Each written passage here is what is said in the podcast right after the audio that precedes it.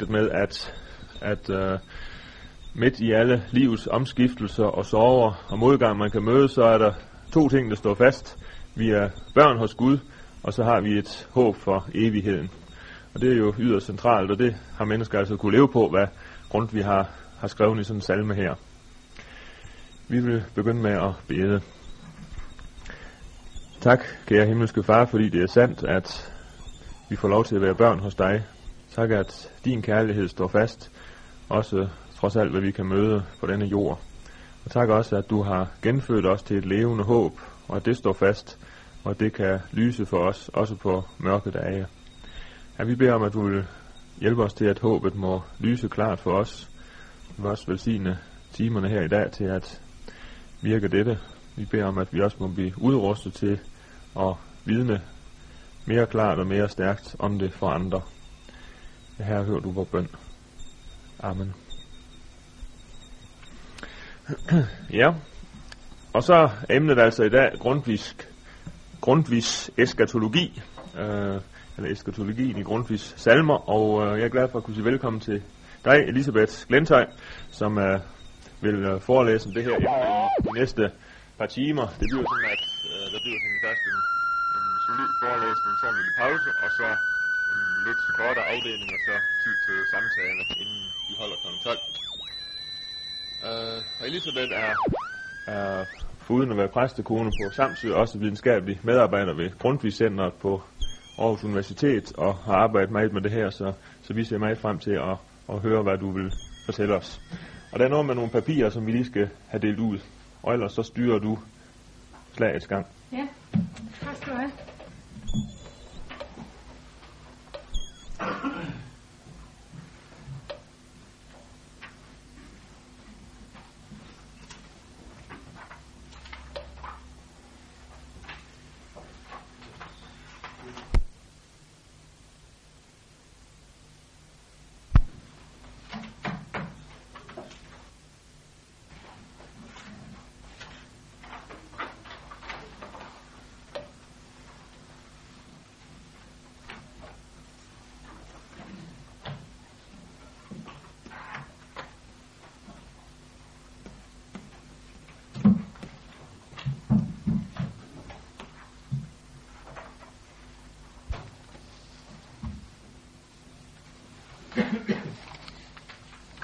Ja, men tak for indbydelsen til at komme i dag.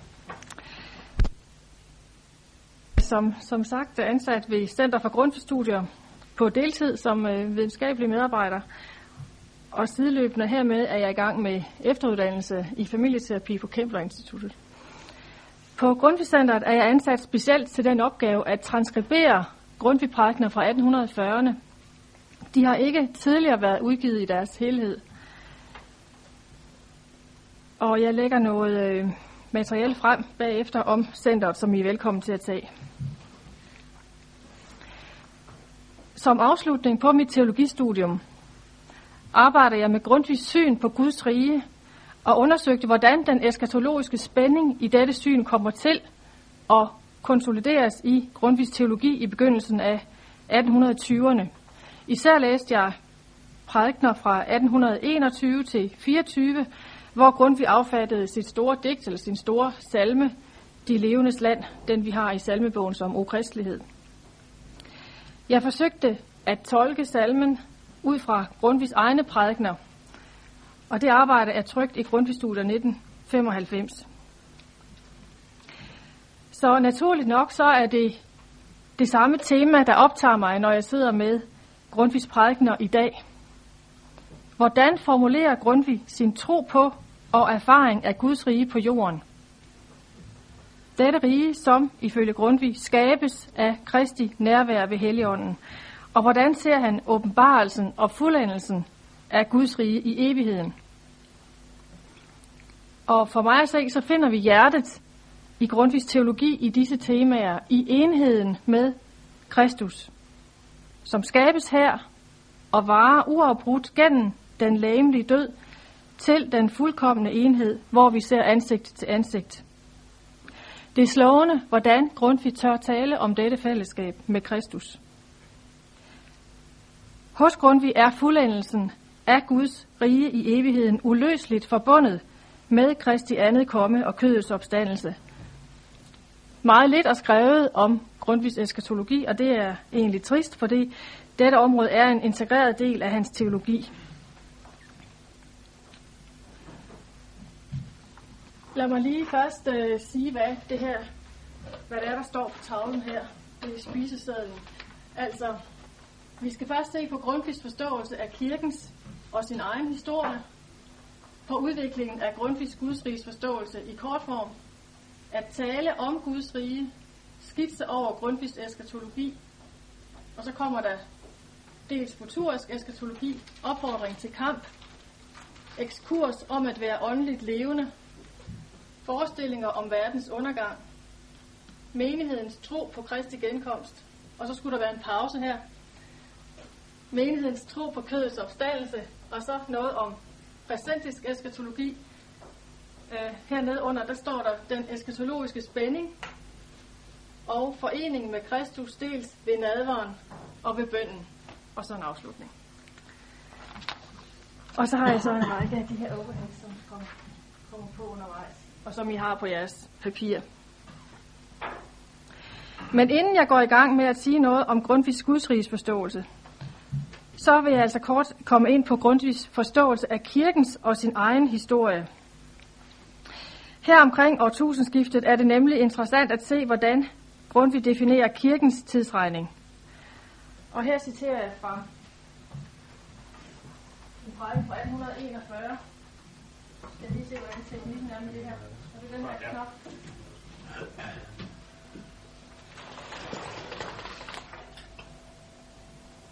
Skal det, øh, er der et eller andet med det, vi kommer? Hold op.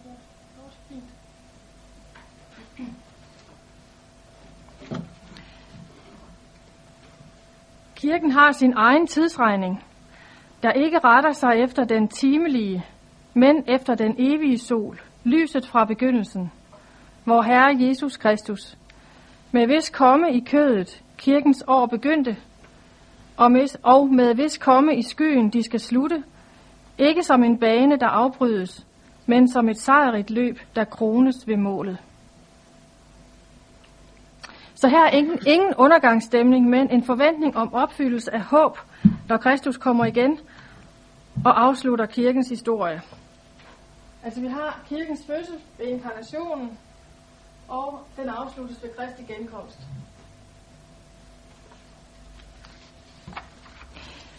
Og denne forventning om opfyldelse af håb præger også Grundtvigs forståelse af sig selv som præst.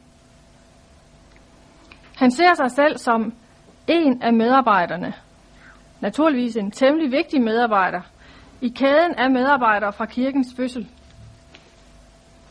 Så han går ind i kirkens historie på et tidspunkt her. Men det er Gud Helligånd, der egentlig er den, der arbejder. Og det har der også lidt et citat om her. Grundtvig er gået ind i sin gerning som præst, som et deltagende vidne, som han kan udtrykke sig i en prædiken, et deltagende vidne til Gud Helligånds arbejde. Og når han en dag må holde inde, så vil en anden præst overtage arbejdet. Det arbejde, som i grunden er Gud Helligånds.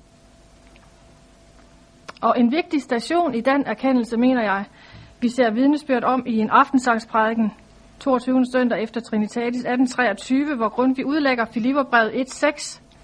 Han, som har begyndt sin gode gerning i jer, vil fuldføre den indtil Kristi Jesu dag.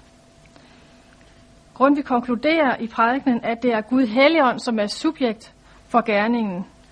Og denne erkendelse bringer, så vidt jeg kan se, en meget stor aflastning, fordi at Grundtvig var mismodig over, hvordan det egentlig gik i, i kirken. Han synes ikke, der var nok frugt af, af hans arbejde. Men så måtte han se, at altså, det er ikke mig, der skal præstere her, det er Gud Helligånd. Grundtvig skal ikke præstere i egen kraft.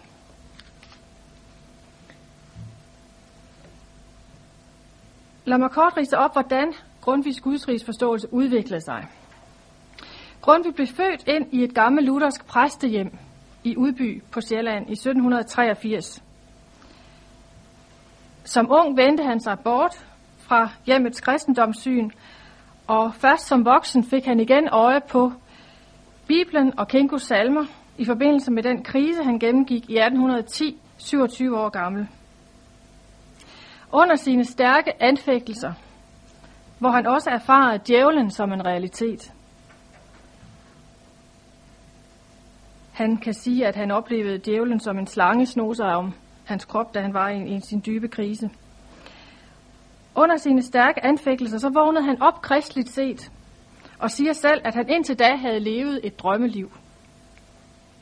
Men nu havde Herren splittet den tætte tåge, som hindrede ham i at se, at han faktisk gik på, på randen af en dyb afgrund. Og fra nu af betød kristendom for Grundtvig at have barnekår hos Gud. Barnekår, som skænkes af Kristus. Han blev så ordineret i 1811, og efter ordinationen blev han hjælpepræst hos sin gamle far. Og den evighedslængsel, som han tidligere havde oplevet, og som han havde til fælles med sin samtids romantikere, denne evighedslængsel, den kunne han nu tolke skabelsesteologisk. Gud havde ved skabelsen lagt en længsel efter evigt liv i alle mennesker. Det hører simpelthen med til at være menneske og have denne længsel. Og denne længsel efter Guds nærvær kom til at præge hele Grundtvigs liv. Trygheden hos Gud, som han trængte utroligt til i de stærke kriser, som han kendte så meget til. Allerede under sin ordination og i skoven på vej til sin gerning i kirken derhjemme, havde han gjort erfaringer af Herrens nærvær ved Helligånden. Han siger, at han havde mødt, mødte ham i skoven. Det var en meget stærk oplevelse, inden han skulle starte som, som præst derhjemme, at, at han kom, øh, mødte ham øh, usynlig selvfølgelig, men, men virkelig i ånden, og op, opmuntrede ham til sin gerning. Og det liv, som han som præst fra nu af levede i, i menighedens og gudstjenestens sammenhæng, styrkede hans tro på Gud Helligånds gerning. Og jeg mener, at længslen efter at være Gud nær, og kombineret med de erfaringer, han faktisk gjorde, det betød, at han ikke kunne lade sig nøje med en alene futurisk eskatologi. Han kunne simpelthen ikke acceptere afstanden til Guds rige. Så han udviklede en teologi, som rummede Nytestamentets erfaringsdimension. Og i denne proces lod han sig inspirere først og fremmest af Johannes Evangelisten og af Paulus. Der er en salme i Grundtvigs sangværk til den danske kirke, 1837, som illustrerer den udvikling, Grundtvigs gudsrigs forståelse undergik. Salmen skildrer både morens, og hun var for ham indbegrebet af barndomshjemmens tro. Salmen skiller både hendes og så Grundtvigs egen forestilling om det evige liv. Salmen hedder Smuler under Herrens bord og står som nummer 97 i sangværkets bind 1 og er formodentlig skrevet i 1837. Øh, det er sjovt nok, at vi har øh, noget af den salme i vores egen salmebog, 433, Går det herre, som jeg vil, må mit hjerte råde. Og det er egentlig misvisende, at, at øh, det står som grundvis ord, for det er egentlig referat af morens ord, det vers der. Og det fremgår jo ikke lige af salmen. Men altså salmen her lyder, går det Går det herre, som jeg vil, må mit hjerte råde. Da, så længe jeg er til, trøster mig din nåde. Siden i dit himmerig sidder jeg til bords med dig, og hos dig og dine glemmer død og pine. Og det er altså morens tro, og det er en tro på det fremtidige Gudsrige, en tro på linje med Kinkus. Siden i dit himmerig glemmer jeg død og pine. Men det kan Grundtvig ikke affinde sig med, så han beder i vers 7,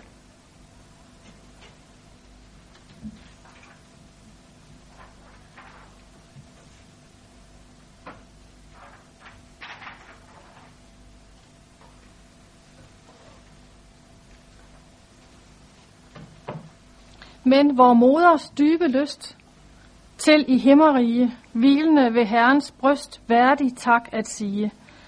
Den forstærke Herrens ånd, så den sprænger alle bånd, herlig overvinder, hvad end er til hinder. Så Helligånden skal forstærke hjertets længsel efter Guds nærværet ved det himmelske festmåltid. Forstærke den dybe lyst, længslen, så den bliver i stand til på det åndelige plan at overvinde afstanden i tid og rum. Og nadvåren er således menighedens fællesskab med Kristus i evighedens perspektiv. Og derfor, derfor kan Grundtvig i strofe 8 sige, da og svinke rundt om bord Davids borgens stole, da i glansen af Guds ord skal sig støvet sole. Hjertet med forundring stor lærer alt, altså allerede på denne jord, når han er hos sine, glemmes død og pine. Så Guds rige er ikke blot noget fremtidigt, men længslen overvinder alle afstande, så evigheden møder tiden, og nadveren bliver en foregribelse af festmåltidet ved det himmelske bord. Vi kan allerede her bebo Guds rige ved Helligånden.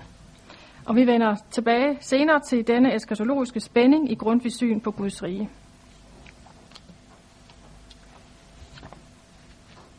Så er vi kommet hertil. Hvad siger Grundtvig så om at tale om Guds rige? Eller hvad siger han om Guds rige? Og først skal vi se på, hvad siger han om at tale om dette rige. og her vil jeg komme med et citat fra en prædiken fra 1840, 6. søndag efter Trinitatis, over Matthæus 5, 20-26, vers 20 står der til, jeg siger jer, hvis jeres retfærdighed ikke overgår de skriftkloge, så farisæernes kommer I slet ikke ind i himmeriget.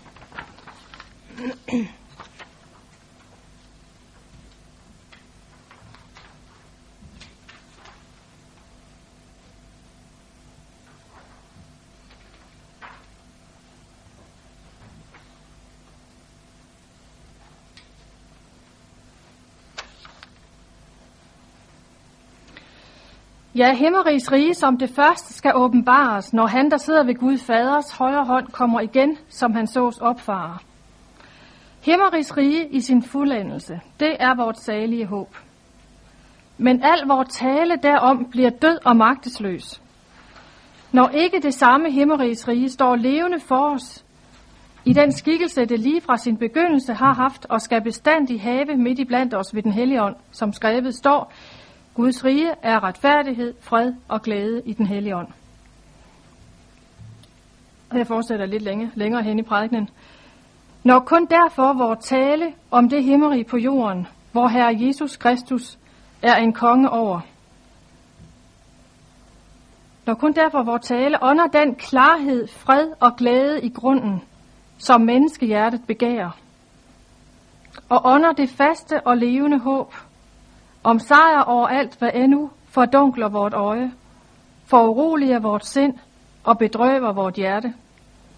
Da skal der ikke fattes på alvorlige spørgsmål om, hvad Herren mente med den større retfærdighed end de skriftkloge og farisæers, som udkræves for at indgå i dette himmeriges rige, vinde borgerskab i himmerig på jorden. Hvis altså talen om himmeri på jorden udspringer af og videregiver et levende håb, og hvis talen bæres af klarhed, fred og glæde, og ånder disse ting, som Grundtvig udtrykker det, så vil mennesker alvorligt søge at finde ud af, hvordan de kommer ind i riget, mener Grundtvig. Der findes nemlig trøst og håb i denne tale, fordi den peger frem mod himmerigs rige i sin fuldendelse. Talen selv er et stykke Guds rige, kunne man sige. Den bringer Guds rige med sig. Og så den opfattede Grundtvig sine egne prædikner som en slags ikoner, med forbillede, forbillede i de bibelske taler af Jesus og Paulus. Ikoner, hvor igennem man ser Guds rige, og hvor igennem Guds rige på en måde også bliver bragt nær til en. På Pinsedag 1840 prædiker Grundtvig ved aftensangen over Johannes evangeliet, kapitel 14, vers 23-31, og han kommer ind på det at tale om Herrens nærvær hos den troende. Et nærvær, som er hele himmerigs glæde i kim. Grundtvig refererer Jesu ord i Johannes evangeliet 14:23, et meget centralt vers hos Grundtvig. Den, der elsker mig, vil holde fast ved mit ord, og min far vil elske ham, og vi skal komme til ham og tage bolig hos ham. Og så siger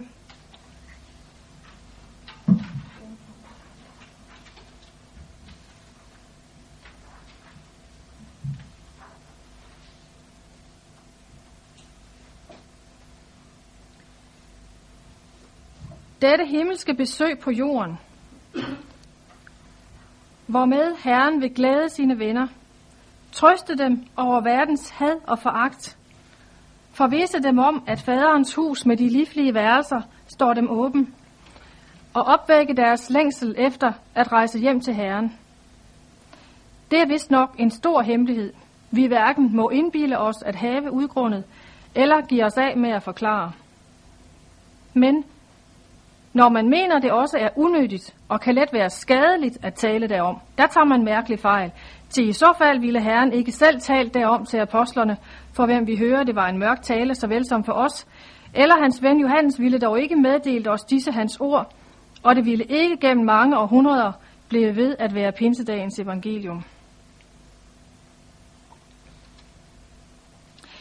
Når det for Grundtvig er så vigtigt at tale om himmeri på jorden og Herrens nærvær, så må det hænge sammen med, at ikke blot ord fra Gud, men også ord fra hans mennesker skaber, hvad de nævner. De bringer den virkelighed, de taler om, når Helligånden ånder liv i dem. Og selvom dette fællesskab mellem Gud og menneske er et mysterium, så kan vores ord alligevel være til hjælp. Ifølge Grundtvig er det hverken unødigt eller skadeligt at tale om Herrens nærvær hos os.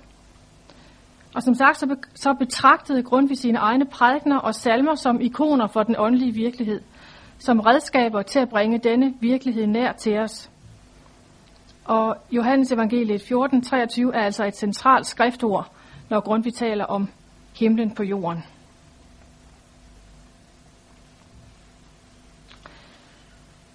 For os, som er blevet så uvante med at tale om det evige liv, så kan Grundtvig være til inspiration. Han levede i romantikkens tidsalder og er selvfølgelig en del af sin tid, men han er mere end det. Han forkynder en kristendom, som gør krav på at have sammenhæng tilbage til de første apostle og deres opstandelsesvidnesbyrd. Og hans teologi har hele spændviden i Nye med, inklusiv udblik til Kristi genkomst og kødets opstandelse. Grundtvig hævder, at den apostolske trosbekendelse går tilbage til Herren selv. Han mener, at Herren overgav den til disciplene i de 40 dage mellem opstandelse og himmelfart. Og hvad man nu end kan tænke om denne forestilling, så er det ubestrideligt, at trosbekendelsen i sin grundsubstans har lyttet i den kristne menighed fra den første tid, og den lyder hos os i dag. Det er væsentligt at understrege sammenhængen bagud, når vi skal besinde os på fremtiden. Da jeg gav mig til at arbejde med det her foredrag, så besluttede jeg at inddrage både salmer og prædikner af Grundtvig for fuldstændighedens skyld. I den konkrete prosa træder Grundtvigs teologi frem på en anden måde end i salmerne. Vi får et mere nuanceret billede ved også at se på nogle prædikentekster. Og de prædikentekster, jeg tager frem, de er fortrinsvis fra 1821 til 24 og fra 1839 til 41. Det er de perioder, jeg har arbejdet med. Så jeg vil forsøge at tegne en skitse af Grundtvigs eskatologi, velvidende, at vi ikke har at gøre med en systematisk tænkning, vi sådan kan få hold over, eller få hold på. Grundtvigs teologi er lige så uoverskuelig som virkeligheden, men der er trods alt temaer og motiver, som vender tilbage i prædikener og salmer, og det er så dem, jeg vil prøve at indkredse. Jeg vil fremlægge et udvalg af prædiken og salmetekster.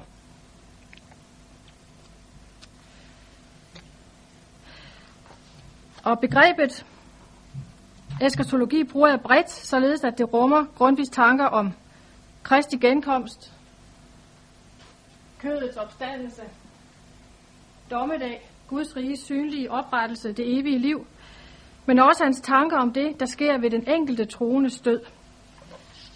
Og der er to planer i Grundtvigs tankeværken. Verden. Han taler jo meget tit om her og hist. Altså her, det er klart nok, her på jorden, hvor Kristus er i hjertet. Den jordiske menighed og kirken, modsætning til Kristus ved Guds faders højre hånd, den himmelske menighed og de evige boliger. Men hist, det er så også, det er både der i den himmelske verden nu, og så er det hist ved Kristi genkomst, kødets opstandelse og dommedag. vi kan, kan øh, kalde her det lyksalige nyår, himmerig på jorden, i modsætning til himmerig i sin fuldendelse. Nogle af de udtryk, han bruger.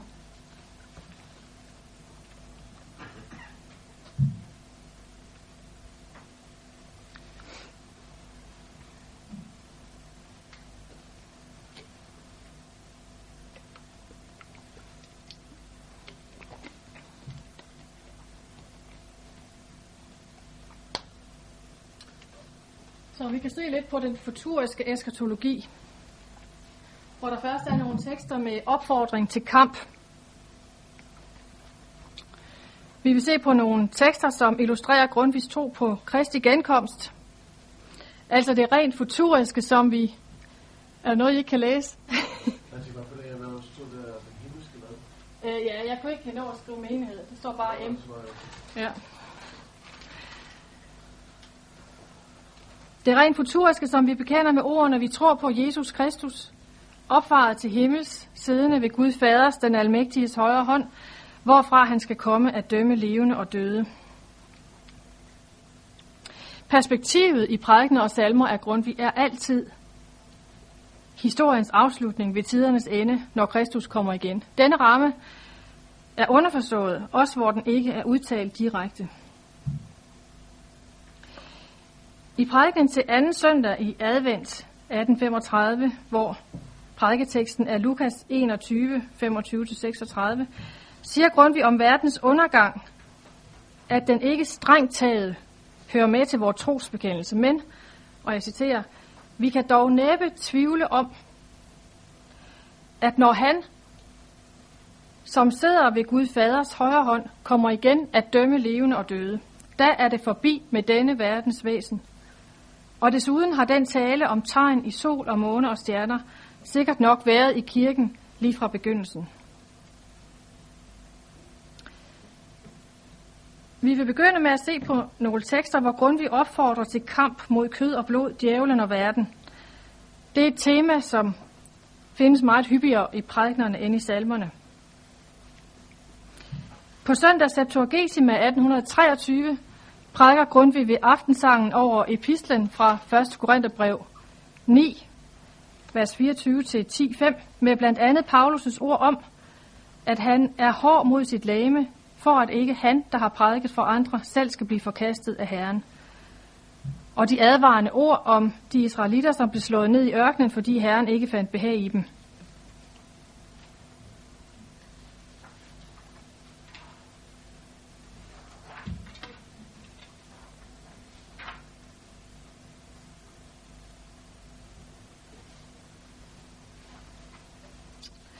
Grundtvig siger, O, vel må vi da advare menigheden, for ej at følge den brede vej, som fører til fordærvelse.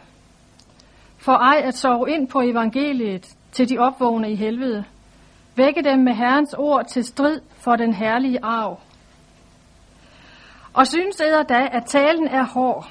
Der kommer i hu, hvad den vil frelse eder fra. Hvad den vil føre eder til – og kommer i hu, at vi som formane, som advarer i Herrens navn, at også vi er samme vilkår undergivende.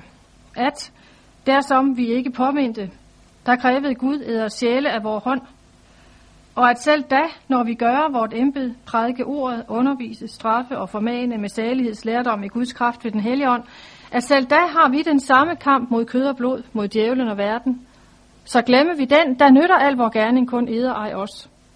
End skønt vi tjente Herren i hans menighed, trodsede med hans ord hele helvedes magt, bevæget dybt og sødt ved hans ånd, at desuagtet vil han på hin dag vise os fra sig. Ej kendes ved os, men byder os gå til den evige ild, som er beredt til djævlen og hans engle. Nu er det så med os, som tro og tale, ja, var det endnu, så med Guds apostel Paulus selv, oh, der må dog være en kristen føle, det hjælper ikke at beråde sig med kød og blod, når Kristus kalder.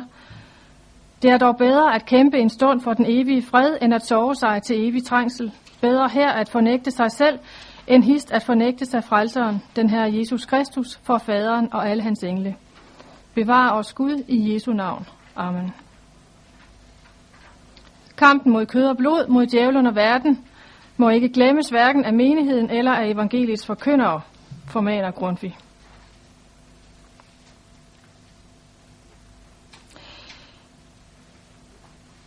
Det, der sker på den yderste dag, er egentlig blot en manifestation af menneskets gudsforhold her på jorden.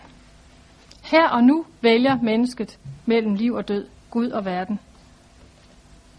Følgende vers taler om valget, som skal manifesteres.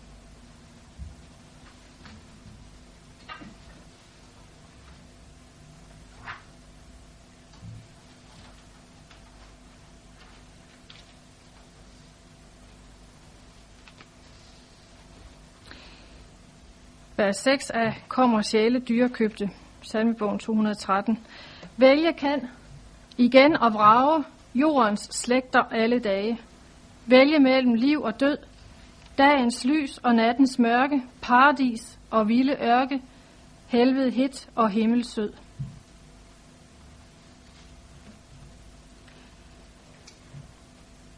Og vers 4 fra Jeg kender et land, sangværkets bind 3, nummer 86.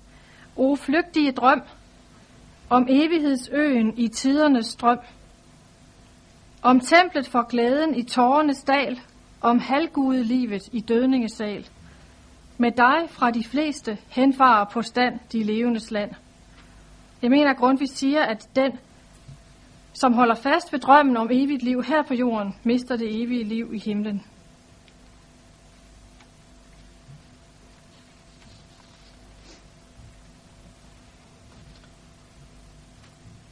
Og så har jeg en ekskurs om at være åndeligt levende.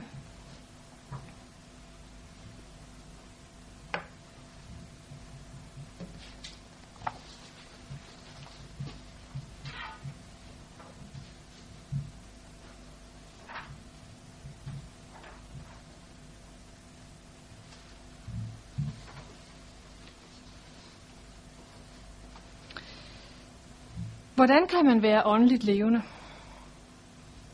Grundtvig anviser vejen i prædikenen til anden søndag i advent 1839, hvor han prædiker over Lukas 21, 25-36, endetidens tegn og herrens genkomst, især vers 33, som lyder, Himlen og jorden skal forgå, men mine ord skal ingen lunde forgå. Og han siger, kun det ord, som lever evindeligt, er i sandhed uforgængeligt. Og det ord, som kan skænke evigt liv, må nødvendigt selv have det. Så når vor Herres Jesu Kristi ord bliver et kildespring til evigt liv i os. Der beviser det allerede nu så kraftigt sin uforgængelighed, at den vel bliver klarere, men slet ikke vissere, når himmel og jord forgår, og det samme ord lever og lyder og virker en dag. Herpå beror det da, om uforgængeligheden af Herrens ord skal være en levende sandhed for os, og herpå beror det til lige, om dagens evangelium virkelig skal være os et glad budskab. Til kun da, når det ord er i os, som ej skal forgå med himmel og jord. Men just da guddommeligt forklares og evigt besejles. Kun da er spådommen om tegnene i sol og måne og stjerner og undergangen af denne verdens skikkelse os ej til sorg, men til glæde. Som skrevet står, når disse ting begynder at ske, der rejser hovedet til jeres forløsning stunder til. Her siger Grundtvig igen, at jordens undergang vil betyde en manifestation af den enkeltes forhold til Gud. I lyset af Johannes evangeliet kapitel 7 kan vi se, at kildespringet til evigt liv i Johannes 4 skal forstås om Helligånden. Vi kan ud fra prædiken sige, at ordet i os er Kristus, som han er i os ved sin ånd. Det kristusnærvær, som Helligånden bringer, er stærkt nok til at bringe den troende igennem jordens undergang og ind i Guds rige. Og så er der ingen grund til frygt.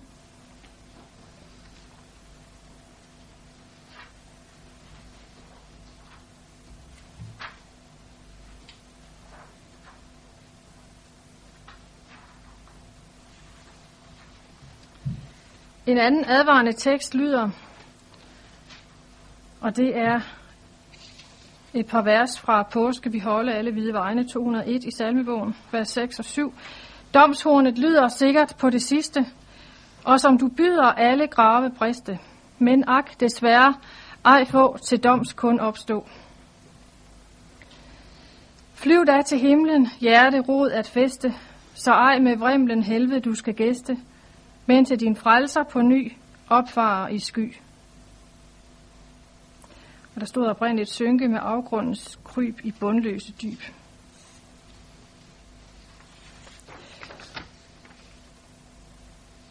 Jeg vil også nævne et vers fra 248.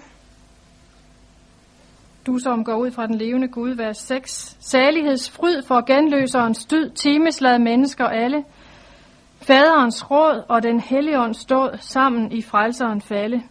Så er det hele, som Gud har skabt, går kun fortabelsens æt fortabt. Det er omdiskuteret, hvad ordene fortabelsens æt dækker over. Christian Torp siger i sin bog om Grundtvigs pinsesalmer, at ordene må hentyde til djævelens æt, de onde ånder. For ønsket om frelse for alle mennesker udtrykkes jo i versets to første linjer. 1. Timotius 2:4 Gud vil, at alle mennesker skal frelses og komme til sandhedserkendelse. Det ord var inspirationskilden for den engelske salme, som Grundtvig gendigtede. Og salmeverset udtrykker netop bønden om, at den salighedsfryd, som er vundet ved Kristi kærlighedsoffer, må komme alle mennesker til gode, således at faderens beslutning eller plan og helligåndens gerning mødes i frelseren. Malling siger, at Grundtvigs udtalelse her svarer helt til det udtryk, han i Jesus er navnet mageløst bruger om Jesus. Frelser for alt, hvad frelses kan.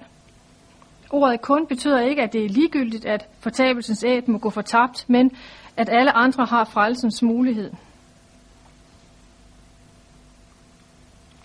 Grundtvig siger således forskellige ting om dommedag. Tingene går ikke op, som de jo heller ikke gør i Nye Testamente.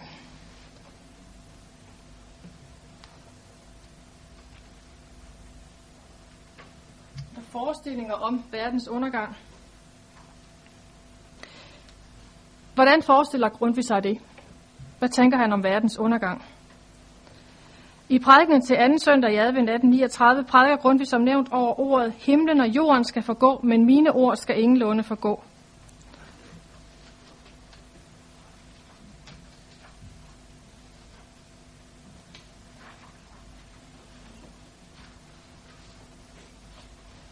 Han siger, men denne verdens skikkelse og vores er kun en ruin af ordets synlige virkning. Et faldet og brudt, ligesom mislykket værk, der må i diglen på ny og omsmeltes, før det kan vinde den glans og varighed, som er dets bestemmelse, som skaberen har hjerte og ordet kraft til at give det. Og i Rejs op dit hoved, al kristenhed, salmebogens 229 hedder det, tilsvarende i vers 9, Da lutres herlig den gamle jord, i skærsils lurer på Herrens ord, der stråler livets krone.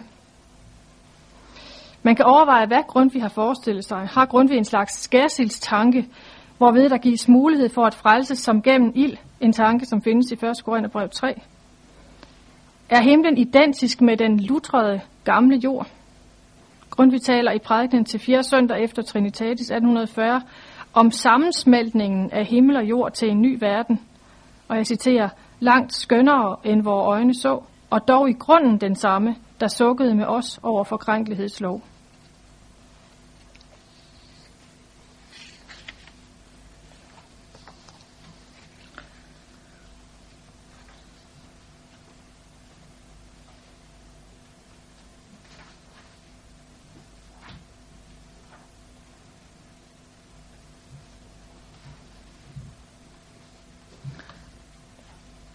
Og som det sidste inden pausen skal vi se på menighedens tro på Kristi genkomst. Vi skal se på tekster, som omhandler menighedens forventning om Kristi genkomst og tro på kødets opstandelse. I salmen Rejs op dit hoved, al kristenhed, 229, salmebogen, taler Grundtvig til den kristne menighed og opmuntrer den til ikke at miste modet ved tanken om Kristi genkomst, men vente den med glæde. Rejs op dit hoved, al kristenhed. Opløft dit øje, slå ej det ned i himlen, du har hjemme. Der er dit hjerte, der er din skat. Derfra han kommer med æren bræt, hvem du kan aldrig glemme. Rejs op dit hoved, af hjertet sig til korsets høvding. O, tænk på mig, nu er du i dit rige. Der skal der falder fra øje dit, du mægter, som du har ønsket tit, i paradis at kige. Her bliver jeg mindet om verset fra Jeg kender et land. Det vers, hvor kærlighedsånd rækker sin strålende hånd ned fra himlen. Hånden med guldfingrene rører vort øje, så vi bliver i stand til at se det dejlige land bag den bullerende strand. Men tilbage til denne salme 229, vers 3. Der ser i haven du livets træ, og himlens fugle i lun og lag du hører livlig sjunge. Om herrefæren i højens sky, om jord og himmel de splinter ny, om kristne evig unge. vi tænker sig himlen som en nyskabelse af Edens have ved skabelsens morgen. Ej mere du gruer for dommedag. Du ved, din dommer har ført din sag, og fra sig selv den vundet. Des mere du længes hvert morgengry, til Herren dages på rosens sky, når nat er helt udrundet. Menigheden har ikke grund til at frygte for dommedag, for Kristus, dommeren, er også forsvareren, som har vundet sagen fra sig selv. Dette er Grundtvigs formulering af Jesu frelsergærning. Og han er inspireret af Johannes evangelisten, især Johannes 5:24, hvor det hedder, sandelig, sandelig siger jeg jer, den som hører mit ord og tror ham, som sendte mig, han har evigt liv og kommer ikke for dommen, men er gået over fra døden til livet. Jeg mener, at vægten både i prædikener og salmer ligger på denne fortrøstningsfulde forventning af Kristi genkomst. Jeg gengiver nu kort resten af salmen, hvor Grundtvig bruger billedet af kongen og hans brud, når han taler om Herren og menigheden. Når kristenheden ikke skal frygte for dommedag, så skal de tegn, som går forud for jordens undergang, heller ikke skræmme, men få den til at løfte hovedet i frimodig forventning om Herrens komme. Menigheden, kristenheden, skal ikke søge at fremskynde ødelæggelsen, men som Abraham bad for Sodoma, skal kristenheden bede for verden, velvidende, at Herren nødig straffer. Og når Herren så kommer, skal menigheden, som er bruden, være parat til at møde ham. Salmen slutter med det vers, jeg nævnte før, hvor Grundtvig taler om en form for lutring af jorden.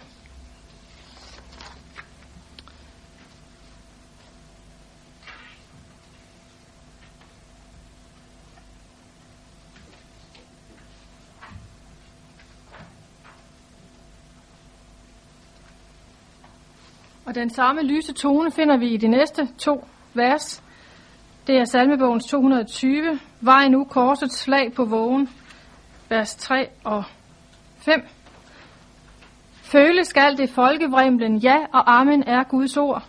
Jorden løftet er mod himlen, himlen sænket er mod jord. Stigen rejst til englegang, under støvets frydesang. Tonestigen fra vor tunge, did op vor serafers junge. Derfor kommer han tilbage åbenlyst, som han opfor, kroner herlig sine dage, kalder støvet op af jord, vinker mildt med kalken ny, lægem sit til sig i sky, peger på sit æresæde, siger, del din herres glæde. Denne nærmelse af himlen til jorden, som skete ved Jesu opstandelse og himmelfart, fuldendes ved hans genkomst. Her rives den sidste skillevæg ned.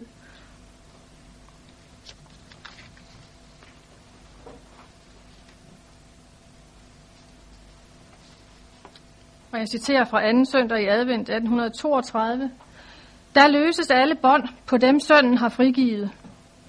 Der opsluges det forkrænkelige af uforkrænkelighed, det dødelige af udødeligheden. Der forsvinder rummet mellem himmel og jord, og muren mellem tid og evighed, så det sidste bliver større end det første. Og man taler ikke mere om den Gud, som skabte himmel og jord, med den udstrakte befæstning imellem, men kun om ham, som nedrev den mellemvæg og gjorde et af de to. Den Gud, som er alle ting i alle.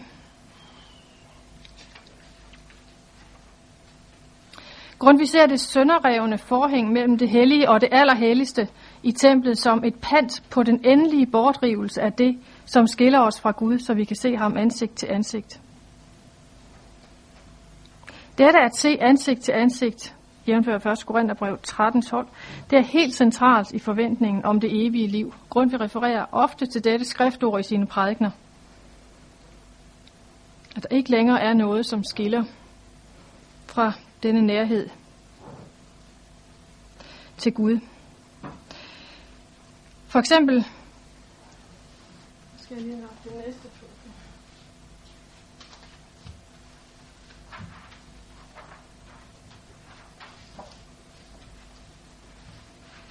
For eksempel 17. søndag efter Trinitatis 1823 ved aftensangen, hvor han siger, Lad os kun lydeligt bekende denne Kristi menigheds gamle tro, og det dermed forbundne håb, at når den gode strid er stridt, vort løb fuldendt, vort støv adspredt og atter samlet, at vi der i sandhed skal være delagtige i hans guddom, og som han, den enborgne skue faderen ansigt til ansigt, ham som der vil være alle ting i alle. Tak, skulle vi have en pause. Vi holder sådan 10 minutter.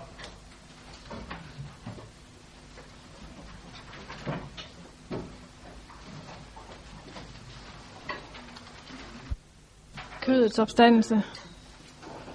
Nå, det er meget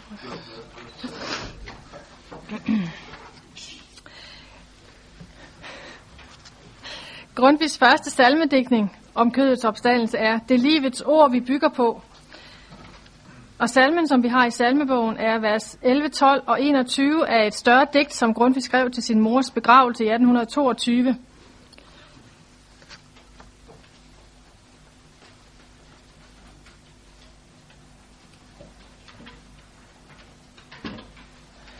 Det er livets ord, vi bygger på, trods orme, vind og våve. Af muld skal dødninger opstå, og frelseren højlove. Når luren drøner så i sky, at stjerner falde bjerge fly. Når Herren under hovedguld fra himlen åbenbares, for i sit hele helgenkuld på jorden at forklares, alt hvad med ham var et i ånd, opstår i lysets klædebånd. Så pris min sjæl, den herres navn, som endte dødens dage, som kom fra graven, os til gavn, med lys og liv tilbage, som med sit ord, før vi det ved, opvækker støv til herlighed.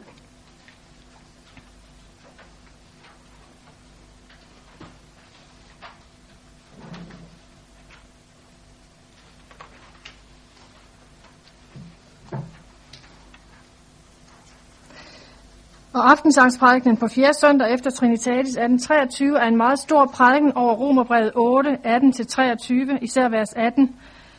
Jeg mener nemlig, at lidelserne i den tid, der nu er inde, er for intet at regne mod den herlighed, som skal åbenbares på os. Og kun vi siger, vi sukker dybt med hele skabningen. Til skønt vi have åndens første grøde, så er dog vort lægem endnu forkrænkelighed underkastet – og vi er da ikke endnu indtrådte i Guds børns herlige, fuldkommende frihedstilstand. Men det store håb, som svæver over skabningen og åbenbarer sig som en dyb, uforkrænkelig længsel i den bestandige kamp, den bestandige genfødelse. Dette håb bor levende i os, og vi kan forstå, at den nærværende tids lidelser ingenlunde kan opveje den herlighed, som skal åbenbares på os.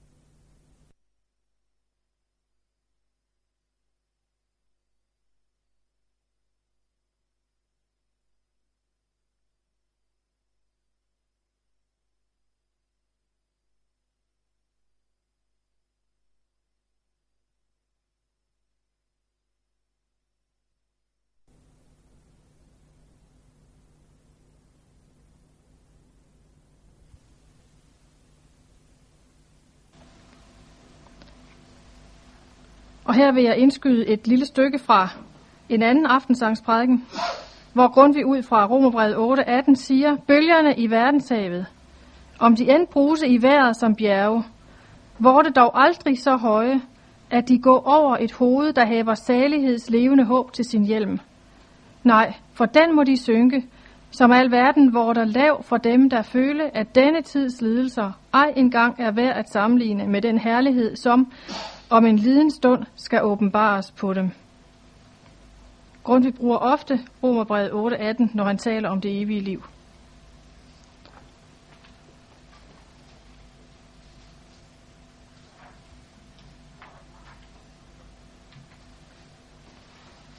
Vi vender tilbage til prædiken fra før, 4. søndag efter Trinitatis 1823. Vi håber, hvad vi ikke se, at en gang, vi ved ikke timen og stunden, men sikkert en gang, når hele skabningen udløses af forkrænkeligheds trældom, der skal vor Herres Jesu Kristi evige rige synlig åbenbares, og vi skal forsamles deri med alle dem, som har ventet dets komme, forventet den store Guds og vor Herres Jesu Kristi herligheds åbenbarelse. Vi skal forsamles deri, også med disse vore lamer, udløste, igenløste fra forkrænkelighed. Og slutningen på prædikenen lyder, ved du det vel, forkrænkelighed, siger vi, at hver en gang du opløser en kristens jordiske bolig, der sjunger dens indbygger højt over dig sin frihedssang. Der bereder du dig en ny beskæmmelse, når støvet forklaret bryder dine lænker og svinger sig dit, hvor du kan aldrig komme. Så Gud tager menneskets ånde tilbage, når lame dør. Der er ikke tale om sjælens iboende udødelighed, men Herren har magt til at gøre vores sjæle udødelige, som Grundtvig siger i prædikenen til Kristi Himmelfartsdag 1823. Det er i enheden med Kristus, at vi har livet. Grundtvig refererer ofte til Johannes 5:24, den der hører mit ord og tror ham, som har sendt mig, har evigt liv og kommer ikke fra dommen, men er gået over fra døden til livet. Grundtvig er i skarp modsætning til romantikkens tro på sjælens udødelighed. Vi har i salmebogen som nummer 632 Adam Ølens Lær mig, o skov, at visne glad. For Grundtvig var døden altid en fjende. Så det med at visne glad, det gav for ham ingen mening. Og det billede, som Ølenslæger bruger i vers 3, sommerfuglen, der løfter sig ud af sin puppe, har intet med bibelsk teologi og med Grundtvig at gøre. Sjælen har ingen egen kraft til at rejse sig fra det døde læme. Men fællesskabet med Kristus varer på tværs af den læmelige død, og det er noget andet. På den yderste dag skal lægemet opstå og forenes med sjælen, siger Grundtvig.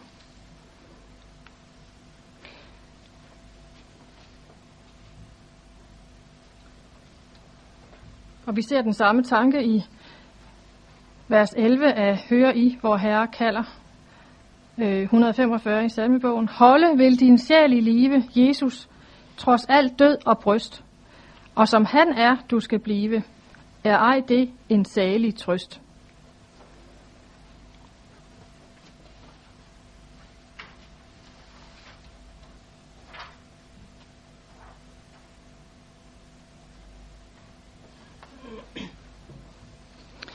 På samme søndag, 17 år efter, udfolder Grundtvig disse tanker. Så vi nåede til fjerde søndag efter Trinitatis 1840. Og se, mine venner, når vi således forstår dagens epistel, der omskændes den af himmelsk klarhed, og bliver for os som en Guds engel, der svæver over de kristnes grave, og neddæmper hjertesukket over død og forkrænkelighed, med livlig sang om livet og friheden. Ja, om den evige herlighed, som også lægemet har i vente, hvor det i Kristi kirke indvides til den helligånds tempel, og åd i hemmelighed af livets træ i Guds paradis. Blev delagtig i himmelbrødet, som giver verdens liv, og skal derfor også forvandles og forklares til at ligne hans herliggjorte læme, som opstod fra de døde for til himmels og sidder ved den almægtige Gud Faders højre hånd. Grund vi har således et positivt syn på lægemet, det drages med ind i Guds forholdet, i tilbedelsen som et tempel for Helligånden, og gennem nadverens delagtiggørelse i Herren, det åd i hemmelighed af livets træ i Guds paradis. Gennem nadverens delagtiggørelse i Herren, det levende brød fra himlen, har lægemet fået løfte på en dag at omskabes til et opstandelseslægeme i lighed med Herrens. Så her er således ikke tale om dualisme. Det er den gennemgående tanke i Grundtvigs prædikener og salmer, at den kristne sjæl lever hos Gud, når den læmelige død gør skæld imellem støv og ånd, som Grundtvig udtrykker sig i salmen, at sige verden ret farvel. Støvet skal klart opstå og indgå til herlighed, når Herren ved sin genkomst kalder det frem. Denne forståelse belyses af følgende citat fra sangværkets bind 1, nummer 102, der stander et træ i vor Guds paradis, vers 8.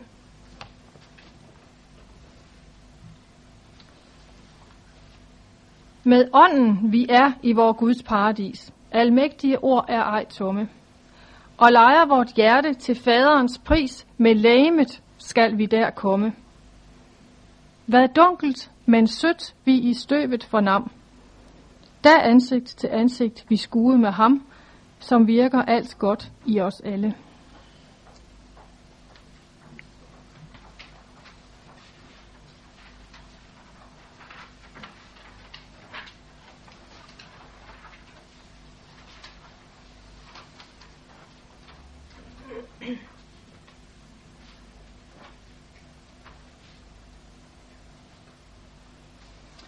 Og så noget om den præsentiske eskatologi. Det vers, jeg lige læste, det siger jo, at Guds rige ikke kun kommer en gang. Som vi så til indledning, så giver Grundtvig længslen ret. Han accepterer ikke afstanden til Guds rige.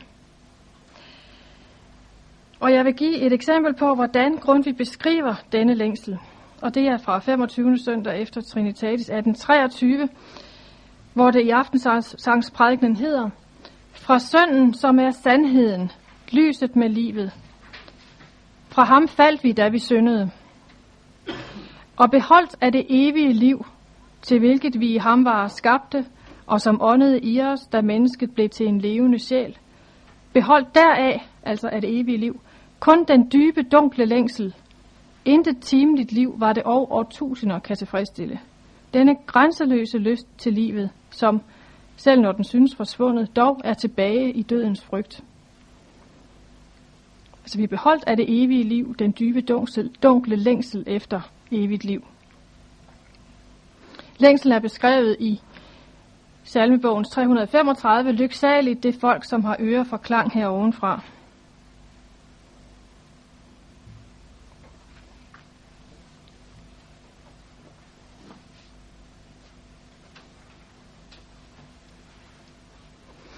Længslen efter evigt liv er bestemmende for troen på Herrens nærvær nu, og hans genkomst en gang. Det hævder Grundtvig i prædikenen på 9. søndag efter Trinitatis 1841, hvor han siger, med denne Herrens virkelige genkomst går det alle dage, som med hans virkelige nærværelse.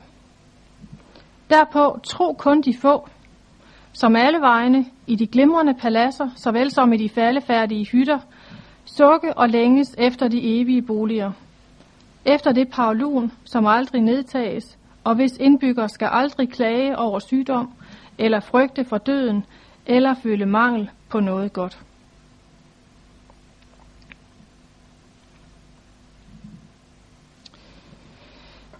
Men hvordan beskriver Grundtvig så Guds rige, som både er her på jorden, i de evige boliger, og som skal blive synligt og komme med kraft ved Kristi genkomst.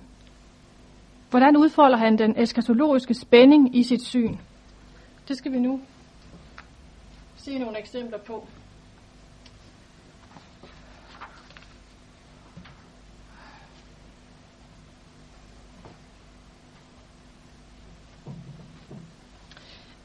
I aftensangsprædikenen til søndag Septuagesima 1824 siger han, Ja, mine venner, er vi kristne, der er kristendommen os dyrebar, fordi den er Herrens lys i tidens mørke, som ej alene viser os vejen til Guds rige, til de levendes land, hvor der vandres for Guds ansigt evindelig, men fører og did, tænder til lige et lys i vores sjæl, der som en stråle af nådens sol gør vores ånd og vort hjerte levende, skaber et nyt, et åndeligt paradis i os, hvor livets træ bærer udødelighedsfrugt.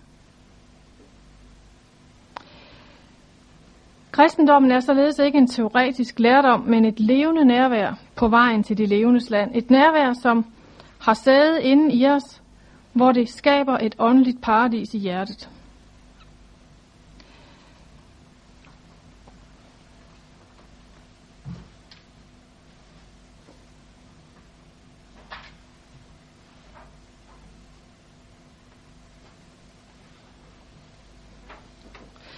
Forventningen om at komme til de levendes land en gang gør ikke verdensfjern, men forstærker glæden over Kristi nærvær nu. Så det futuriske og det præsentiske, det er to sider af, af, det, af samme sag. Det fremgår af, af et stykke fra 5. søndag efter Trinitatis 1824, som er et af de citater, jeg holder mig i dag.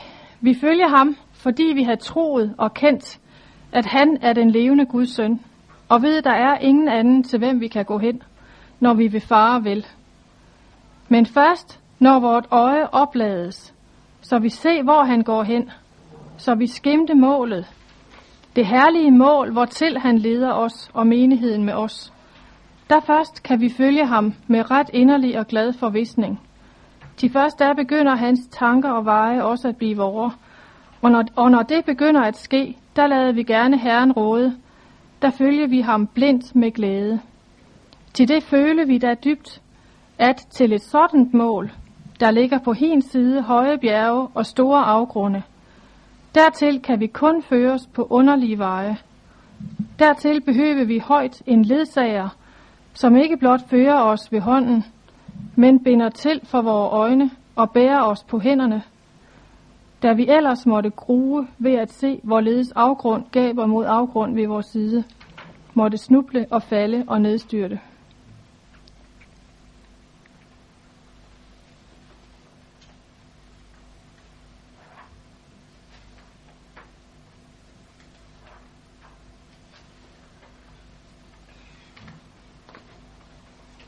Motivet at bæres til himlen finder vi også i disse to salmer – 610. Mit lys i mørke, Jesus sød, vers 4. O, vær du, hvad du dig har kaldt, mit brød, mit lys, min vej, mit alt. Ledsag og styrk og trøst min sjæl. Den livets vej, som ej er gjort med hænder. En løngangssti hver sten forbi til livets land – med glædens kilder. Alt som vi går, vi dog af Gud oplærer os til at forstå, vi hæves og vi bæres i ledebånd af livets ånd og af vores faders engleskare.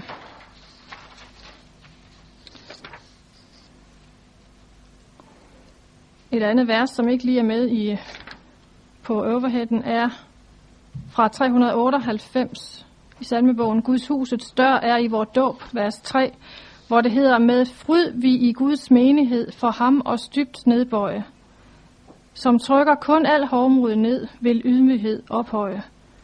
Sig kalder selv en kongeørn, som bærer på vinger sine børn op til sit høje sæde. Dette med ørnen, som bærer på sine vinger fra 2. Mosebog 19.4 og 5. Mosebog 32.11.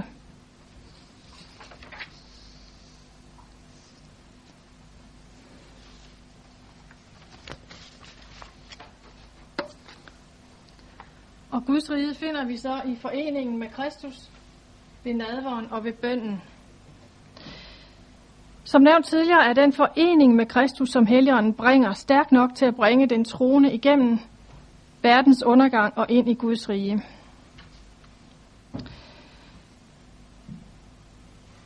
Som nævnt tidligere, grund, grund vi udlagde Filipperbrevet 1.6 på 22. søndag efter Trinitatis 1823. Han udlagde dette vers således, at det er Helligånden, som har begyndt sin gode gerning i os, og som vil fuldende den til vor Herre Jesu Kristi dag.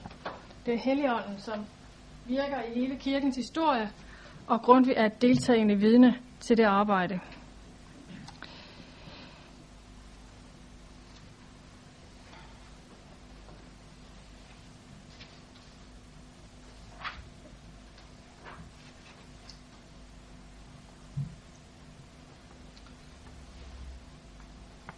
På samme søndag året efter,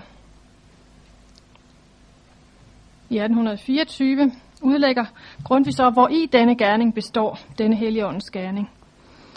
Og jeg citerer, Og hvad er det da nu for en god gerning, der må begyndes og fuldendes i os, når vi med glæde skal kunne tænke på den store åndernes lovsang, at riget åbenbarligt er blevet Guds og hans Kristi, at hans vilje er sket, hans gerning uforanderlig fuldendt.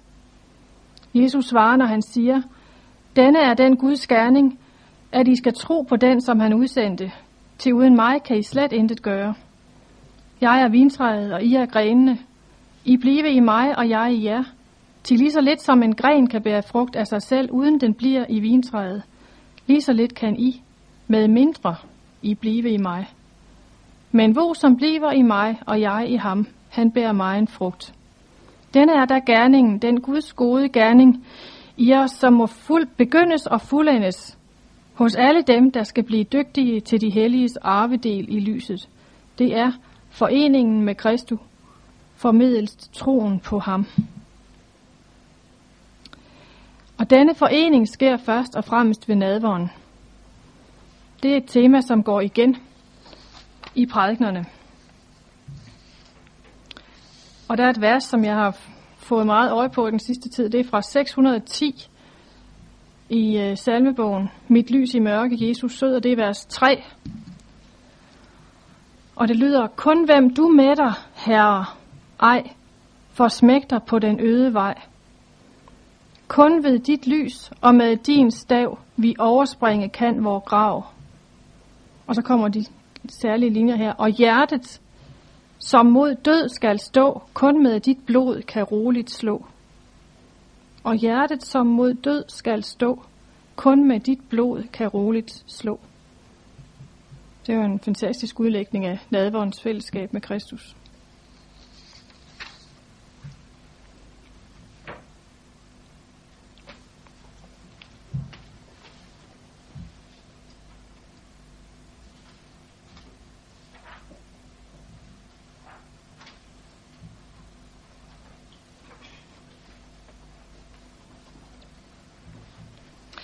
Nadverbordets eskatologiske karakter ses i disse salmer. 425, vers 10, hvor herfra, hvor Herres Jesu menefest. Halleluja for Herrens spor i himlen hist, og her på jord. Halleluja, stig op, stig ned, for Jesus i al evighed. Og også verset fra 426. Du er vores skat, o Jesus sød. Du er det sande livets brød, som nyde skal med fryd og fred dit folk i tid og evighed. Altså nadverbordet peger frem mod det himmelske festmåltid.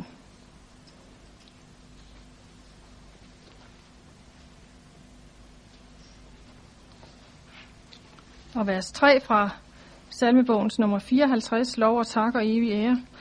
Lov og tak og evig ære for din røst, som i vor dåb kalder os Guds børn, de kære, skænker herlighedens håb. For din røst med nådens ord til os over himlens bord, som os byder gang og sæde evig i vor Herres glæde. Så nadvåren her og hist smelter sammen. Jeg nævnte i starten af foredraget salmen, som refererer til morens og Grundtvigs egen tro på Guds rige. Og der har nadveren også denne eskatologiske karakter.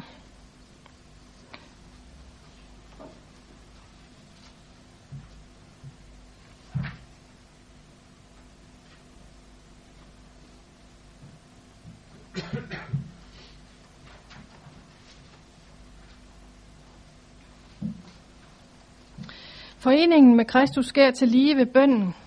Herved skabes himlen i hjertet. Det ser vi i prædikenen til nytårsdag 1822. Ja, kristne, hvor vi vandrer med dette velsignede navn indprintet i hjertet, der er Guds hus. Hvor som helst vi står eller knæle med bøn i Jesu navn.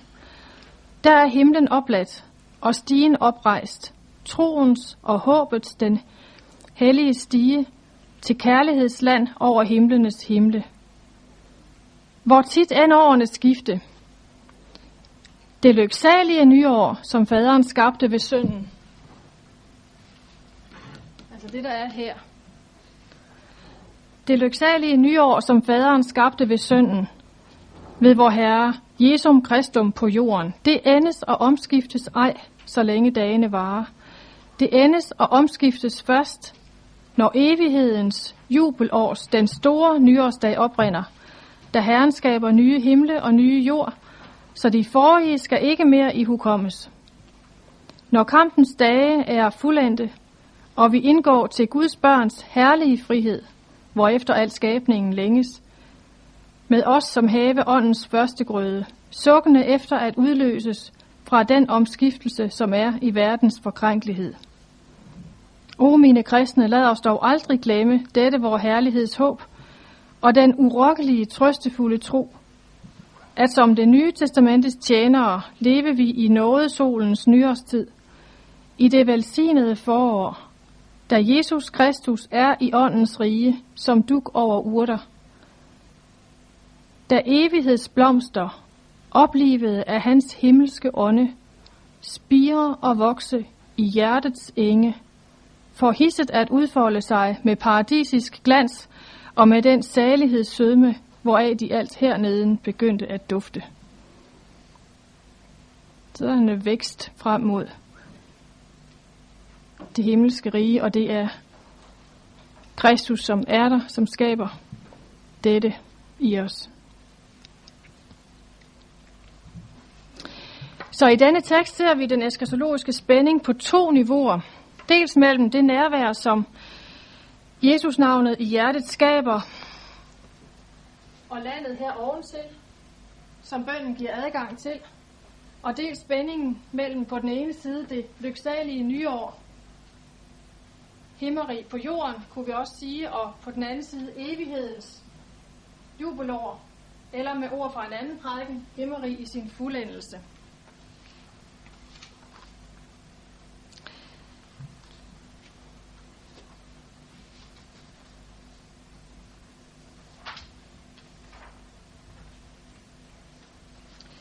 Forholder sig på samme måde med salmebogens 378, hyggelig rolig.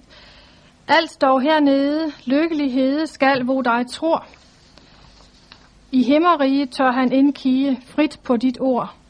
Ja, i hans hjerte fra tårernes dal, trappe du bygger til himmerigs sal. Vers 5. Lykkes og trives, styrkes, oplives, skal dine små. Vokse i kræfter, stige derefter, høje loft nå. Himle, hvor øjet, som græder ej mere, gudernes Gud i sin herlighed ser. I sangværket er der også et vers 8. Sandhed og nåde, det er din gåde. Storherre bold, salig at prise er den retvise, du er hans skjold. Øje du holder med salvede små, til for dit ansigt de kronede stå. Så vi ser igen den eskatologiske spænding på to niveauer. Dels mellem det nærvær, som Jesus navnet i hjertet skaber, og himmerig sal oventil, som bønden giver adgang til, og dels mellem denne himmel i hjertet og det åbenbarede Guds rige engang.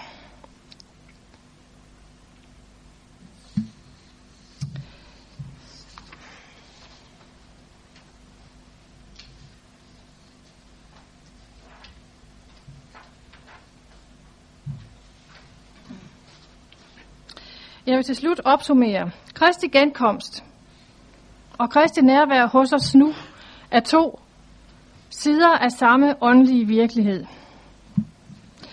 Hos Grundtvig giver det ingen mening at tale om Kristi nærvær nu, hvis man ikke samtidig forventer hans komme ved tidernes ende.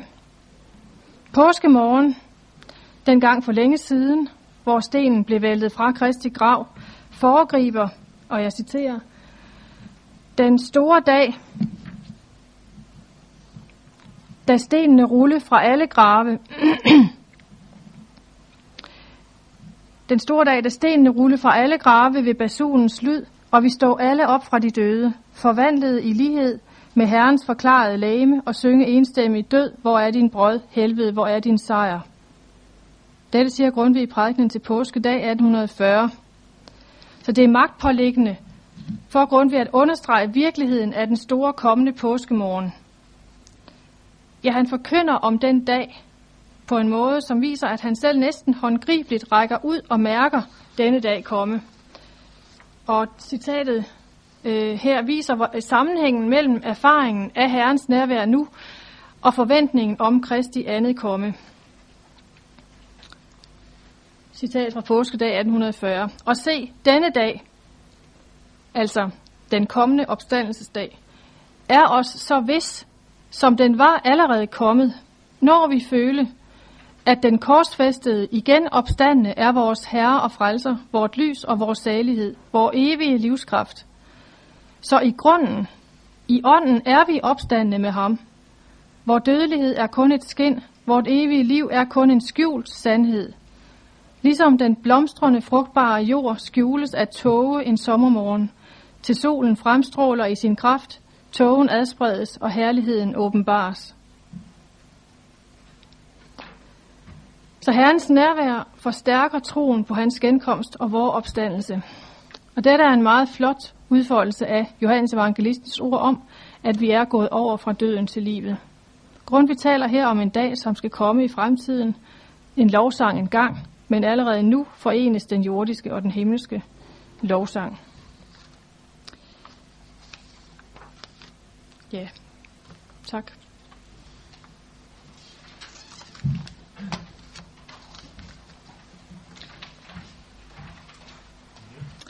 Og så er jeg så slet ikke kommet ind på dette med den universelle menighed i himlen og på jorden, med helgen her og helgen hisset, 660 i salmebogen, og så sødt barn lille 488 med vekselsangen mellem den himmelske og den jordiske menighed. Og kan man få det her op på en eller anden måde?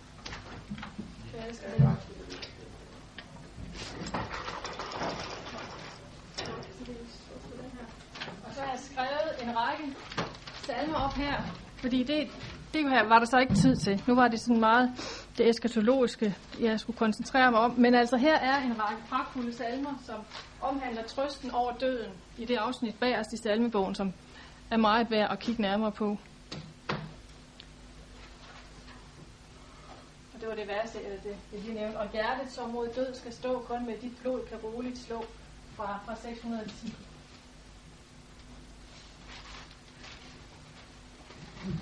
Ja, men uh, der er tid til lidt uh, spørgsmål. Hvem vil det på? Hvis jeg bare lige sådan uh, omkring uh, teksterne. Det, det lyder jo uh, underligt, at, at menigheden har kunnet og det har fange de her komplicerede sætninger. Altså, uh, Ja. Har, man, var man simpelthen bare bedre til dengang? ja, de var klogere dengang. Det. De var bedre til at lytte måske. Nej, jamen altså, jeg, jeg, tror, at øhm, det er et gæt, fordi vi har jo ikke været der vel, men, men, men det må have været oplevelsen af at, at, at, at høre ham, opleve ham stå og, og, og, og med, med sine himmerigs billeder, kan man sige. Ikke? Sådan må han, må han vel have set ud. Altså, han må på en eller anden måde have lignet Guds rige, når han har stået der. Ikke? det, ja, altså hans tale, når han nu taler om det med, og, hvordan vi taler om, om himmeri, ikke? Altså, så skal talen ånde den klarhed, fred og glæde, som hjertet længes efter. Og det er jeg ret overbevist om. Det, det, må, han, det må hans tale have, have gjort. Altså så. Hvordan er det, at man har teksterne? Er det afskrivninger af hans mundtlige fremstillede prædiken, eller er det hans egen Ja. Vi har hans, hans forlæg, ja. Hans, hans egne forlæg. Det er dem, jeg sidder og renskriver. Side op og side ned. Hans egen, som Ja. ja.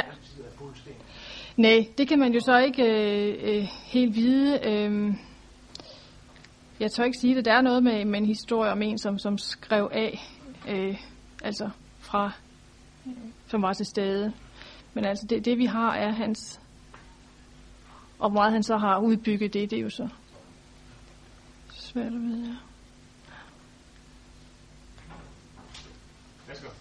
Jeg vil først sige tak for øh, og hyggelig og. Tak skal du have. Det er kraft, at vi hører så meget af grund til selv, det synes jeg. Det er godt at få det sat ind i nakken der. Men, øh, men du løste ikke den der lille hørtel, som man altid sidder med, altså det der med den der fortalelse. Du, du, du antyder vel noget om, at, at, der hænger det ikke rigtig sammen noget sammen. Og dermed giver du måske dem ret, som siger, at han mener egentlig kun djævlen har ting. Eller hvad? Omkring fortalelse. Men han siger begge dele. Ja. altså, han, han har vel et håb, en bøn, men samtidig siger han også, at sådan, at sådan er det heller ikke, vel? Altså, han kan ikke bare øh, altså sige, at, at alles frelse, det siger han ikke. Siger, Og han bliver ved med at, at tale om, altså, ja, fortabelsen, ikke? Og, og han vil vække menigheden op i tide, vække folk op, ikke? Så de ser, at de går på, den, på randen af den der afgrund, som han selv blev vækket i sin tid, i sin egen krise. Så, så der, er en, der, er en, der, er en, der er en stor alvor hos ham. Og så indimellem, så får han ligesom det der, at Gud vil, at alle skal mennesker skal Yes. til, til at give sig den slags udtryk. Ja. Ja, det må det være. Nej, jeg kan ikke løse det, altså. Der er en spænding. Er der en tidsfølge i det spændingsforhold? Altså er det sådan, at man kan se, at han senere understreger mere den ene del af det? eller- Jamen altså, jeg mener, at, og det er sådan også, det er inspireret af, af, af Todberg, ikke? At, at Grundtvig er den samme altid. Der er en kontinuitet i hans tankegang. Men altså, der er der forskel på de senere prædikner, og så på dem, han holdt, lige da han startede med at være præst. Hos, altså det er, øh, jamen altså, det, det er øh, vækkelsesforkyndelse med meget, meget mørke toner, altså, der virkelig også afspejler hans egen åndelige krise. Og, og, og, og den er der ikke på, på den måde, altså, senere. Men, men altså, nu den, det havde jeg så ikke med det citat, men han kan tale om jamen, altså, den, den, den kampen for at, at være i det rette forhold til Gud, og tale om, de, om den mørke nat, øh, den dybe vinter og kulden, hvor, hvor det er det høje skrig og, og hjertets suk til Gud, som, som må til for at blødgøre hjertet til at blive modtageligt. Og altså, en dyb kamp, det, det, øh, det bliver han ved med at have. Det, øh, det, det gjorde han. Så.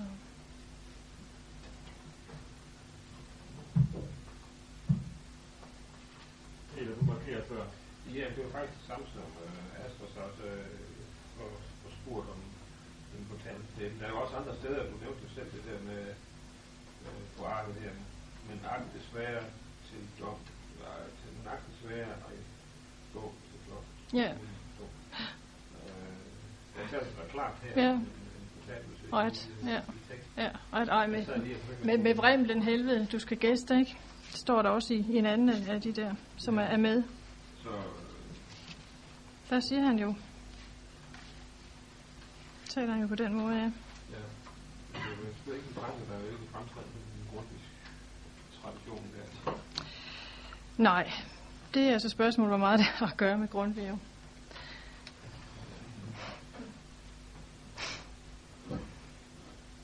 Georg, du øh, gennemgår først øh, Grundtvigs forståelse af den kulturiske etymologi, og så derefter den epistemologiske spænding.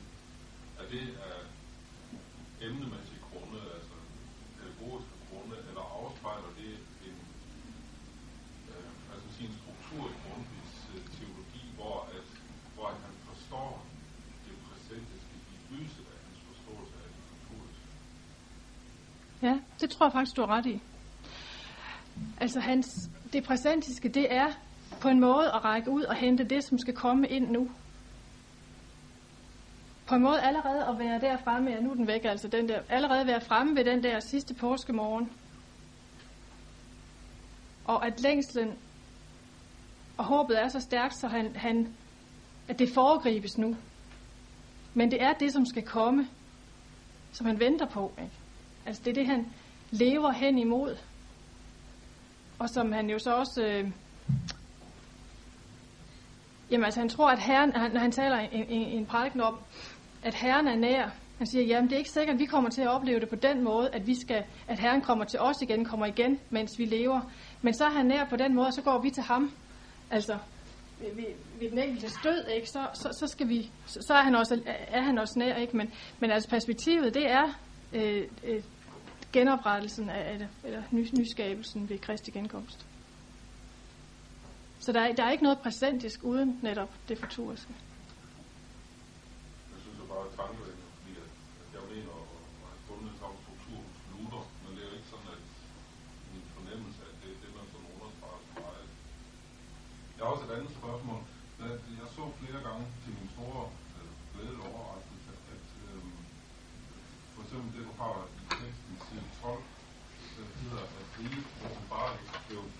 Guds og hans Kristi. Og det, det hører jeg som en allusion til åbenbaringen 11. Og øhm, der er også på side 8, at der hedder det, at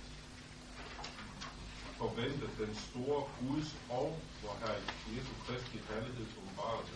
Det er faktisk ret sjældent, at øh, vi i salmetekten og øvrigt også i Nytestamentet har omtalt af både, ikke bare Kristi, men.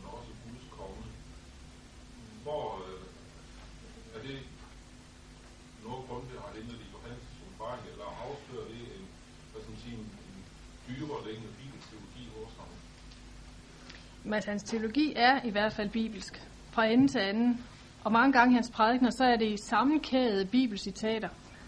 Altså, hvor han, han så kan Bibelen så, så meget udenad, så han behøver ikke sidde og slå op. Så måske er der enkelte ord, der, der, der er anderledes. Men, men det er det er det skriftsted, der ligger bag, kan man se, hvis man går efter. Ikke? Så det kan være hele sider, altså, hvor, hvor det, det, er, det, det er meget bibelsk, hans, hans øh, teologi, helt sikkert.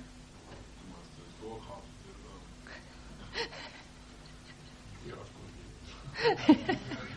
dels har de kun Bibelen, og dels er der i øh, en grundig og sådan en fantastisk struktur, som øh, Elisabeth uden udmærket øh, sin, sin oplæsning.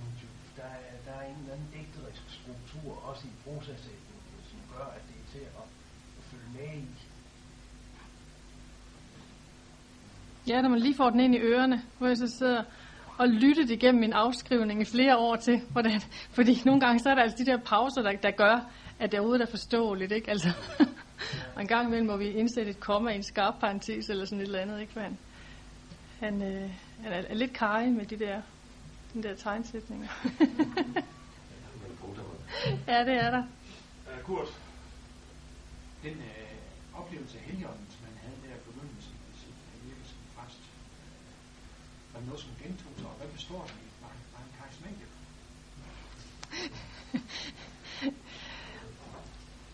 Jamen altså, han, ved sin ordination taler han om en stærk erfaring af, af, af Gud Helligånd ved, øh, ved håndspålæggelsen af præstebrødrene. Hvor det var som om, han, han, ja, han oplevede en, en, en, en dyb fred med Gud og glæde. Øhm, han følte sig med, med Gud udsonet. Og, og, og det var en, en, et nærvær, som både, altså det, det kan man sige, det var så det lyse, øh, venlige, men, men altså det er jo også Helligåndens nærvær, hvor, hvor han taler om, at han, hans hjerte blev indviet til et tempel for Helligånden under stor smerte. Og det er også Helligåndens gerning, siger han. Så, så begge dele. Og så er der så den her skåreoplevelse, som han vender tilbage til. Han har et sted i en prædiken fra, jeg tror det er 1833, hvor han der om sommeren vender tilbage til det og taler om, om øh, at, at Herren mødte ham i skoven. Og det var, øh, han, han slog op øh, i sit, han havde, altså han, han skulle jo vandre hjem der det sidste stykke til fods, da, efter ordinationen, og, og da han skal tilbage til sin gamle far og være kapellan for ham. Og så sætter han sig på, øh, på en sten i udkanten af skoven og, og tager sit øh, nye testamente op, som han jo ikke har brugt ret meget, altså siden han lærte at skue til himlene, som man siger, derhjemme i dagligstuen hos moren. Så slår han op på 1. Korintherbrev kapitel 15 og læser også de her vers med, at udretter flittigt det herrens, herrens værk. Det er ikke jeres eget ord, I skal tale, men det er herrens ord. Og det giver ham en vældig øh, frimodighed. Og han har altså op, øh, oplevet et meget stærkt nærvær der, som han også, øh, ja, det er som om, når det bliver sommer, så vender det også tilbage til ham som en stærk minde. Og, og andre gange kan jo, kan, øh, jamen, jeg, jeg er overbevist om, at han har haft en, en stærk, øh, en meget stærk øh, ja, erfaring af, af, af Guds virkelighed. Og han kan også tale om, at han næsten er, jeg bliver, bliver bedrøvet og trist, når han ikke, ikke oplever, at, at det virker i andre på samme måde, som i ham selv. At han ikke ligesom kommer til at genkende det liv, som han har, har fået. Det vil han så gerne bringe videre, men det er som om, det, det, øh, det er ikke sikkert, det arter sig på samme måde i hans tilhører, eller kommer til, til, til, til live på samme måde. men det er det, han, han, han, han vil, for der er en mægtigt, mægtigt liv i ham, tror jeg. Jeg tror, det kan være have svært, øh, og have været utrolig svært for ham overhovedet at rumme det. Altså.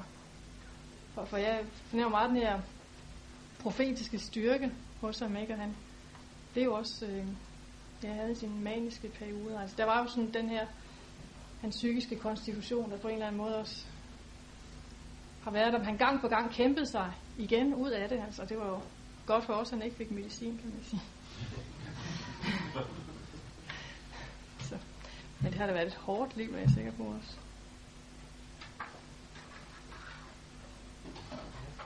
Lærer. Jeg, jeg kom ud for en gang i tiden som morgen, der havde vi jo præster til os en gennemgang af Grundtvig. Jeg kan bare huske, jeg husker ikke så meget fra en gang. Jeg husker, at han sagde, at øh, Grundtvig var mest prægnant og præcis i sine salmer, og derfor blev det vældig lidt salmerne faktisk. Ja. Det du siger nu, er det så, at når han så er prosaisk, han sagt, så er faktisk også poetisk, sådan at, at øh, de vejer lige to Ja. som kilder til øh, hans teologi. Altså, øhm, jeg har, har mødt den, den reaktion fra en præst i en anden sammenhæng, at det var der nogle forfærdelige, kedelige, bagstræberiske øh, prædikner, altså reaktionære eller sådan noget. Øh, hvorimod salmerne, de var jo så pragtfulde. Ikke? Hvor, hvor jeg så ikke kunne lade være med at sige, jamen er det ikke fordi, at salmerne, de er så åbne for fortolkning?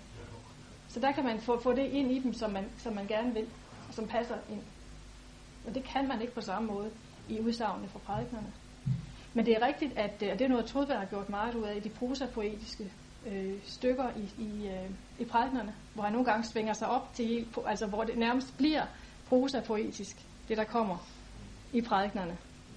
Og, og han har også et, et, et sted sagt, det er helt tilbage i 1811, at, at, øh, at det, som ligner ordet fra begyndelsen, altså Jesus Kristus mest, det er verset. Altså i, i verset kommer det, kommer det tættest på det guddommelige. Men, men altså det der prosapoesien, det, det, det er meget fremherskende i prædiknerne som, så i, op til 1824. Og, og i den tid, så bliver han jo, når han så bliver salmedigter for alvor med sangværket i 1837, så går det der poetiske, så går de der ting mere over i salmerne, så har vi dem der. Så før havde vi dem altså mere præsenteret i prædiknerne. Men jeg mener, begge dele er, er, er vigtige. Jeg mener i hvert fald, at prædiknerne er vigtige til, til fortolkningen af ham. det.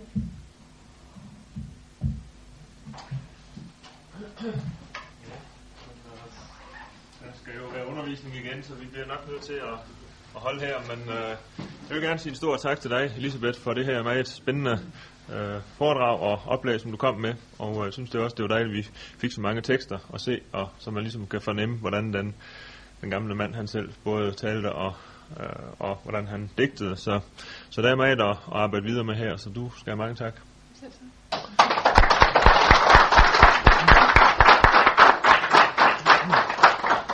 Ja. Du havde et eller andet med, med dit øh, arbejde. Kunne du nå at... Altså, Åh, ja. du sagde et eller andet med, nogle, øh, hvad I laver på centret. ja, lige præcis, jeg har nogle folder her, som jeg tager ned om det. Og altså eksperten på, øh, på Grundtvig, det var altså Kim Arne Petersen, det må jeg nok sige. Så øh, han kan, ham kan man jo og jeg lægger lige nogle, øh, nogle folder her, som I er velkommen til at se. Der er jo sådan center, du kan ikke engang foretage en kollekt eller vel? Altså, måske. Ej, nu har jeg gjort mit pligt det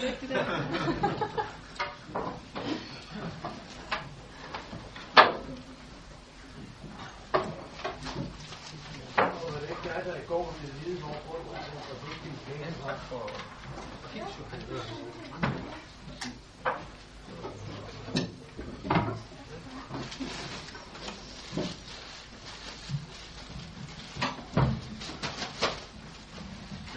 sige, at, at øh, du, altså hele det her gennemgang, der, der kører du, hvor han har et bibelsk kraft, altså som hans oldkirken påvirkning, så når det er, det, det nedtoner du kraftigt i forhold til det bibelske, det synes jeg egentlig er meget fint. Det er, de så, så ophæver man, eller øh, fremhæver, han har lært noget Piranesi, og hvor han nu har lært det. Men altså, dybest set, så har han det på Og det har jeg nævnt vel også. Altså, Ja, men, ja, ja. men altså, ja, det er jo det. Altså, det er grund, grundkilden Ja, til det. og så fordi, fordi han er så dybt indlevet i Bibelen, så finder han de samme tanker om Ioneus, som også var dybt indlevet i Bibelen. Ja, Men det er ikke fra det, det er ikke Ioneus' teologi, jeg sagde, det er, det er Bibelens teologi. Ja. Ja. Ja. Det er mig, det er sådan set en vigtig pointe. Ja, ja, det er rigtigt. Så det Det tror jeg faktisk også understreger den her, som, hvor jeg tror faktisk, at Elisabeth får strukturen frem for Grundtvig. Det er en struktur, som, som, øh, som er vokset ud af, af mødet med bibelskrifterne. Ja. Øhm, det tillader mig at det var meget interessant også øh, at se, om, om den her struktur, om den, den har noget at gøre med Grundtvigs historieforståelse. Det er der, han har en udviklet historieforståelse også, er det ikke rigtigt? Jo, det er rigtig meget interessant. Den har han også forbi. Og ikke- og ikke- Ej, han er også fra lidt tysk. Lidt, lidt tysk. Ja, Lidt det, tysk øh, øh, romantik. det, det er lige præcis Kims ørge, ja, med, med hans øh, inspiration. Ja, Men, men det er jo